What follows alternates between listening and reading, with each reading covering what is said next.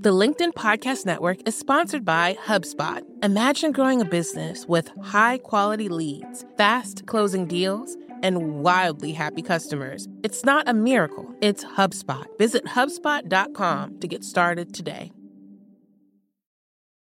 LinkedIn News. One day I'm walking across class and the dean of the business school just walks up to me, starts pounding me in the chest. Literally, I'll never forget. I don't know how you did it. You've got to go back into undergrad. You're not an MBA student. Hey, welcome to The Path.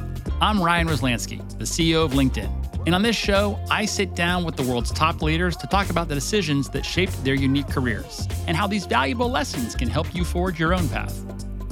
Today, I'm talking with billionaire entrepreneur Mark Cuban. Before Shark Tank and the Dallas Mavericks, Mark was a scrappy college student and self-taught tech guy. He followed his curiosity across states and industries until he struck gold and co-founded Broadcast.com, a pioneer in the streaming industry.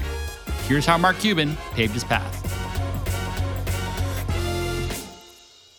Mark, thanks so much for being here today. Thanks for having me, Ryan. I'm really excited. We see you on Shark Tank. We see you at the Mavs games. And so it's amazing to see what you've done, but I want to go way, way back in time to maybe, young Mark Cuban as a kid and your experience growing up and maybe that very first time you realized or had an idea in your head of what you wanted to be when you grew up. Oh my goodness. I grew up in Pittsburgh, Pennsylvania, in the South Hills. I was always, as long as I can remember, that the hustler in the class. I was, my parents were blue collar. My dad did upholstery on cars. Mom did odd job. Neither went to college. So, the message in my house was always, if you want to buy something, you got to earn it. I remember being 9 and 10 and going to the park at the bottom of the hill where I lived and repackaging baseball cards. It was the little things that in hindsight really taught me a lot. And I think the number one thing that really stuck with me, and I try to reiterate to everybody and anybody when I speak to potential entrepreneurs, is I learned how to sell. When you're sitting there and you're trying to sell baseball cards or garbage bags door to door, you realize you have to know what your product is and you have to know what the value proposition is to the person you're selling to. And that's a skill set that applies to every company and every entrepreneur, but not everybody realizes that. I can see a young Mark Cuban with all these entrepreneurial businesses rolling around. Something I found fascinating about your path is that you often hear about entrepreneurs who maybe drop out of college early.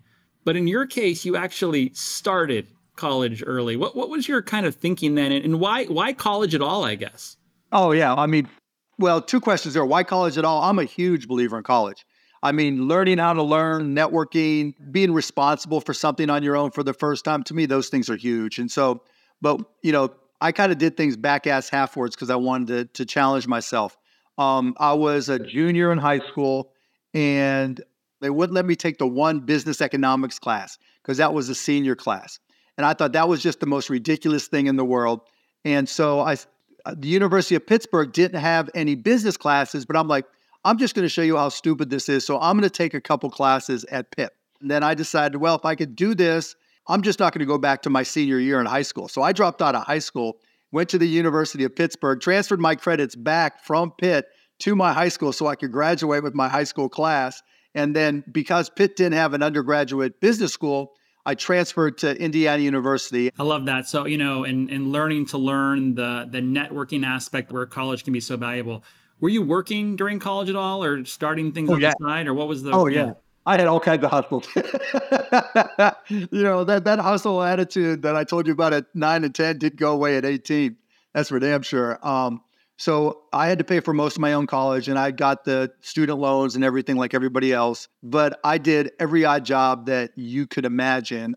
I gave disco lessons, which best job I've ever had. Going to sorority houses, getting paid $25 an hour to teach girls how to line dance. And when their parents came in for Parents Weekend, it was the best. If there's any sororities out there who want to hire me now, I still got my mood.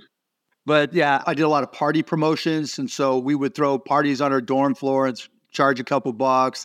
And so just doing those things all throughout. And then by the time I got to my senior year, I literally partnered with my buddy, Evan Williams, took my student loan money and opened up a bar on campus called Motley's Pub. And that was my senior year project and paid for my senior year of college. Wow, was that, and then did that become your first job out of college, or what happened with that? No. Actually, we got busted for underage drinking. And so I left there and I went to Pittsburgh first and worked at Mellon Bank. And see, I left out one important piece. So when I got to Bloomington, this was back when registration wasn't fully online. And so I was going to sign up for freshman classes, and the MBA school had their class registration the same day in the same building. And so I just walked over a few lines and stood in line for graduate level statistics, K501. And I signed up thinking, okay, if I can pass this, this is going to be the best because, you know, it's an MBA level class and I'm going to have all the confidence in the world as effectively still a freshman at IU. So I took the class and got an A in it. Once I got into that class and got an A, they didn't realize I wasn't supposed to be in the MBA program. And so I just kept on taking more classes. And so by the time I was a junior, I had most of my MBA done, but I wasn't paying for MBA fees or anything. And so one day I'm walking across class and the dean of the business school just walks up to me, starts pounding me in the chest. Literally, I'll never forget. I don't know how you did it. You've got to go back into undergrad. You're not an MBA student. But then when I graduated and I started applying for jobs, Mellon Bank thought I had my MBA. So, you know, I got this job with them, and my job was to help Mellon Bank make more money. When I got there, you know, I would do things like send articles to the CEO and, you know, hey, this might help. And the CEO loved this, like this, you know, this young kid taking initiative. And my boss and everybody else around me hated it. I would do these things called the Rookie Club, right, where I would bring in a senior VP. We all go to a bar and talk about it. I created my own newsletter, just taking all these initiatives, and they just hated it. And so I'm like, I'm done with that. And then just headed down to Dallas because I had a bunch of friends down there. So I want to jump in here to make sure you caught that. Mark quit his job at the bank after just 9 months because they didn't like the initiative he was taking. And there's an important lesson here. Not everyone will appreciate your new ideas, but you should keep coming up with them anyway. Keep taking initiative. Once you make it a habit, you'll be ready to think big when the opportunity presents itself. And that's exactly what happened to Mark when he moved to Dallas and pivoted from finance into software sales at a company called Your Business Software. So I was working for Your Business Software and I got fired. At the time, I was living six guys in a 3-bedroom apartment, sleeping on the floor, and I had a chance to earn a big commission, which would allow me to move out of the hellhole that I was living in. And I went to my boss and said, look, I've got a chance to close this deal. But normally I have to sweep the floor and open up the store and all the things that a retail store entails. And he was like, no, I need you in the store. I'm like, Michael, I've got it all covered. And I went out, made the executive decision to go out and pick up the check. And when I got back, he fired me. And so that led to me saying, okay, I'm a lousy employee. This is, you know, not the first time that my employer didn't like the way I approached things. It's time. Mark decided to take what he learned and sell software on his own. He started with just one client, someone he met back at Your Business Software. The client was looking for help with a new accounting system, and Mark happened to have recently taught himself how to use that particular software. I was like, look, I have no money, nothing. Would you be willing to put up the $500 I'll sell this to you for, and that'll allow me to buy the software and give me, you know, enough money to live a couple of weeks. And if it doesn't work, I'll sweep your floor and, you know, wash your car and walk your dog. And they said yes. And that led, you know, from there to getting a referral to another and another and another. And went 7 years without a vacation. It was called Micro Solutions. We sold it to H&R Block. That was my big score at the time. $2 million went to me. $2 million went to other partners that it brought in, and $1 million went to employees. You have this score, and sometimes entrepreneurs have that score and they're out. But obviously, you weren't done. No. I was retired at the time. I literally thought I was going to retire. Like, I had read this book when I was in college. It's called How to Retire by the Age of 35. And that was my dream. That was my North Star. Basically, what it said was live like a student and you can retire.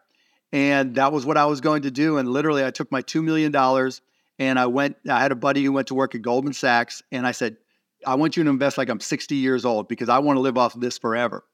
And you know, he kind of laughed at me, and I bought a lifetime pass in American Airlines and just traveled and partied and took time off. But here's what happened that really was an inflection point that was really interesting is my broker was like, you know, the analysts at Goldman have all these questions for you. Would you mind answering them? And so I would answer questions, and then I'd see them go on CNBC or whatever it was called at the time, and the price of the stock would move. And I'm like, to my broker, what's going on here? He's like, you know more than they do. And he's like, you should start not investing like a 60-year-old, but you should start investing in these companies that you think are doing well or not, or short the ones not doing well. And I started to kill it. I just destroyed it. I took my $2 million and, you know, over the next 5 years, that was 20 something. And, you know, they started a hedge fund based off of my trading and sold that within 9 months. It was insane.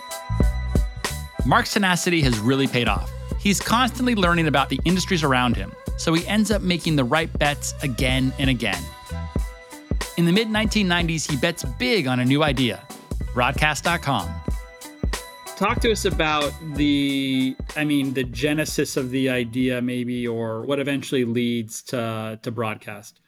So, like I said, I was living the high life, right? I was just loving life. I had money.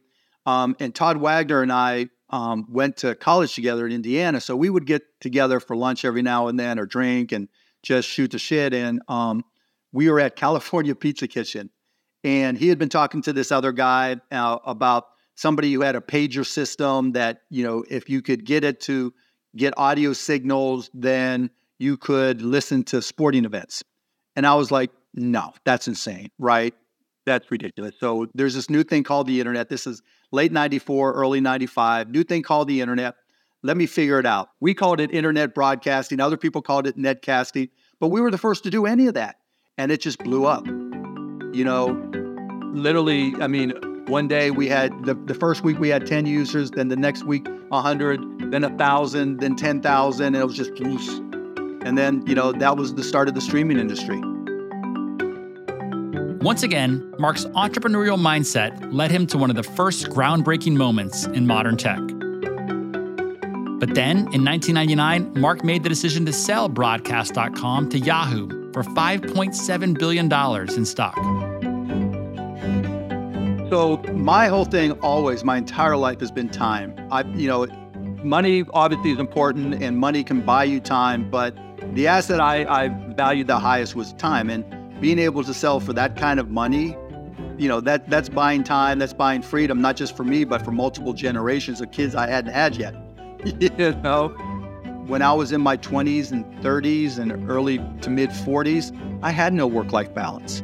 And I'm not saying that's the right way to do it. I'm just telling you that's the way it was for me. And so as much as I love the company and as much as I think, you know, we were Pandora, Spotify, everything back then, YouTube, it was just, I couldn't pass up that freedom. Mark's success allowed him to take some time off and focus on priorities outside of work. He married his longtime girlfriend and started a family. He also bought and transformed the Dallas Mavericks into one of the most valuable franchises in sports. He started an entertainment company, became a shark on Shark Tank, and most recently started a pharmaceutical company called Cost Plus Drugs.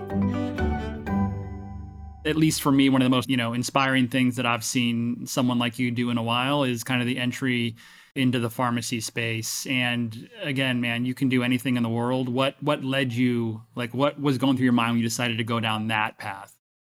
When you read and hear stories about people who have to choose between rent or food and rationing medication, that just sits wrong with everybody. And it took us 3 years plus, effectively, to be able to launch costplusdrugs.com. But in getting there, we had to ask the fundamental question of what business are we in? And our business was going to be to do our best to be the low-cost provider of every medication that we're allowed to sell. When you can have an impact like that, why wouldn't you go all in? It's amazing. I believe that companies that can sit at the intersection of doing good for the world and doing well in business, I think you're going to have a real competitive advantage moving forward. It's the history of LinkedIn, right? How do you, build a network and work?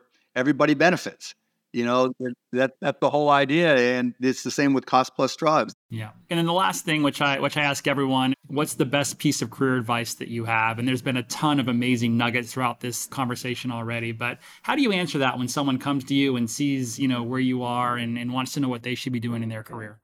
There's some basic tenets, I think, that employees or entrepreneurs need to have. Number one, wherever you're working, it's the first time after college or school where you're getting paid to learn as opposed to paying to learn. So look at it that way, right? You're there to learn. You're there to, to be curious. I think what I do that probably possibly separates me is infinitely curious. There's nothing I'm not interested in learning about. So, number one is, learn. Number two, reduce the stress of people around you. If you're a stress reducer, everybody wants you. So there's always going to be something for you to do. Number three, learn how to sell. But most importantly, I'll go back to you're a free agent. You don't have to have all the answers. It's not the end all be all. And if you're curious, if you're learning, if you're agile, you'll go to the next job or start your next company and figure out where to go. And that'll lead you to the next. And eventually you'll get where you need to go. Let me also say the definition of success. Success isn't necessarily how much money do you have. Success is just setting a goal and being able to wake up every morning feeling really good about what you've accomplished. If you can wake up every morning smiling and excited about the day, you're a success. Here's what stood out to me about Mark's story. Throughout his entire career, Mark created opportunities for himself, whether it was repackaging and selling baseball cards, opening a bar in college, or teaching himself how to use and sell software. In fact, he rarely had a conventional job. Instead of a corporate ladder, Mark let his curiosity and ambition pave his path. He assumed there was always more to learn, and he got curious about how he could use new technology to his advantage. So, how can you adopt Mark's mindset in your own career? We've got some tips for you after the break.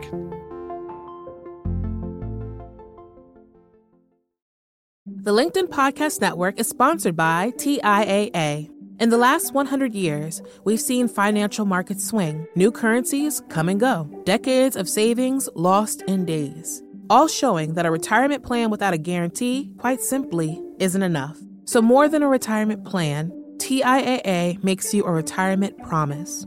A promise of a guaranteed retirement paycheck for life. A promise that pays off. Learn more at TIAA.org/promisespayoff. Hi, I'm Tabor Korn, LinkedIn's Chief Product Officer. On my podcast, Building One, we dive deep into what it takes to build great products.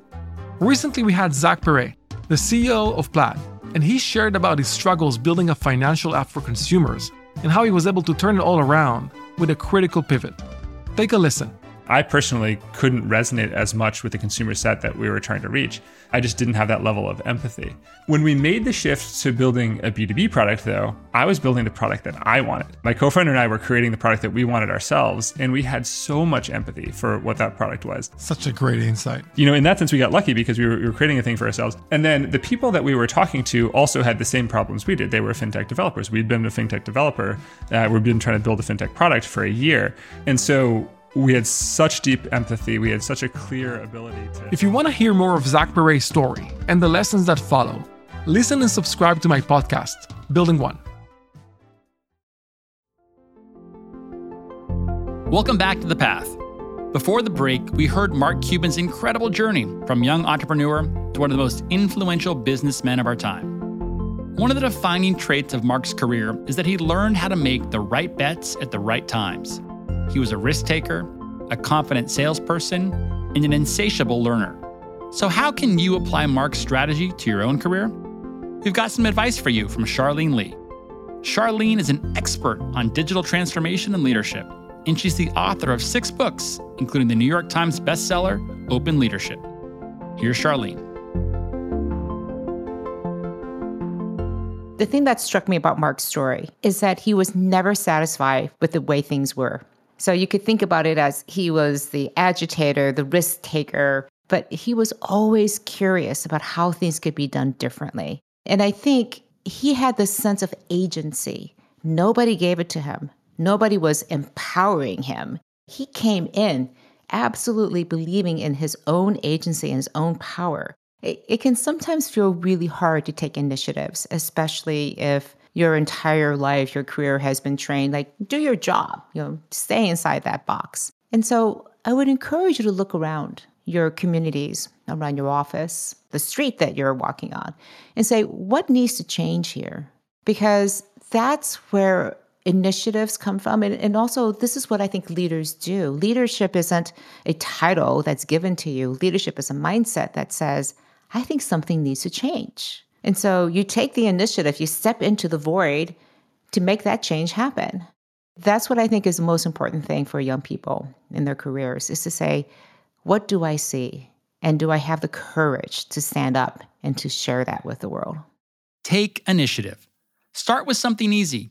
Look for those moments to make small changes and take action. And then keep pushing yourself. Eventually, every action becomes bigger, and before you even know it, taking risks and taking charge becomes second nature. But let's take a step back. Part of Mark's genius is noticing the opportunity to begin with. So how do you get into that mindset? If you look at what Mark did to anticipate the huge transformation that the internet was going to do, it was not rocket science to say this was going to be really big. But then he did the hard work and really dug in and said, well, where are the opportunities going to be? The question to ask yourself to dig into this is, what small experiment could I run? What could I try to just get my hands a little bit dirtier into this space, to try to understand it? What experiment could I run? And I think this is the curiosity. This is how you put the curiosity into action. What could I do to play with this? What thing could I create? What problem could I solve? And the challenge is to do this every single day, to run an experiment every single day. So the theme here is practice. Practice taking initiative and practice putting your ideas to work. It'll help you find opportunities, or at least new skills. Right now, I can think of a bunch of areas of opportunity to learn new skills. Gen AI, content creation, communication. But it all starts with curiosity, which Charlene has one more tip on. Oftentimes we think about being curious or innovative as synonymous with being creative. And I don't know about you, but sometimes I feel like, well, I'm not a very creative person. I'm not an artist. I don't really write. And, you know, what am I creating? And I think of creativity as just making something new. And it could be just taking two things and putting them together in a different way. It's going to be an experiment. You will grow from that experiment, and you will not be the same person as where you started. And that's the key. Because you're being in a different place, you will look at the world from a different perspective. And that different perspective will give you so many different starting points, again, to take it to the next step that you want to take. But you have to take that first step. And rather than count yourself out as saying, I can't do this, I'm not creative, I'm not innovative, I'm not curious, just take that first step. So here's my takeaway. To be a part of something new and original, you need to be endlessly curious. And curiosity takes practice and a willingness to experiment. So don't be afraid to try something new. I promise, no one started off as an expert in anything. I mean, when I started my first business, a website to help students find roommates, the internet was brand new, and I didn't have any idea what I was doing. But I learned along the way, and it ended up being the start of a whole new career journey for me. Like Charlene says, to get started, find small opportunities for change and practice taking action. Always keep learning, and like Mark, ask yourself, how will this change the future, and what role can I play in it? You don't have to know everything to get started. Just believe in yourself and take that first step. Follow The Path for more episodes weekly, and join the conversation about each episode on linkedin.com/thepath. The Path is a LinkedIn editorial production. Our production team includes Ava Atmebegi, Stephen Valdivia, and Rachel Wong. Enrique Montalvo is our executive producer. Dave Pond is head of news production. Our head of original programming is Courtney Koop, and Dan Roth is our editor-in-chief. Thanks to Tatiana de Almeida, Caroline Gaffney, and Valerie Berry. And a special thank you to Charlene Li for sharing her thoughts with us. To hear more from Charlene, subscribe to her newsletter, Leading Disruption, or check out her LinkedIn learning courses. Thanks for listening. I'm Ryan Roslansky.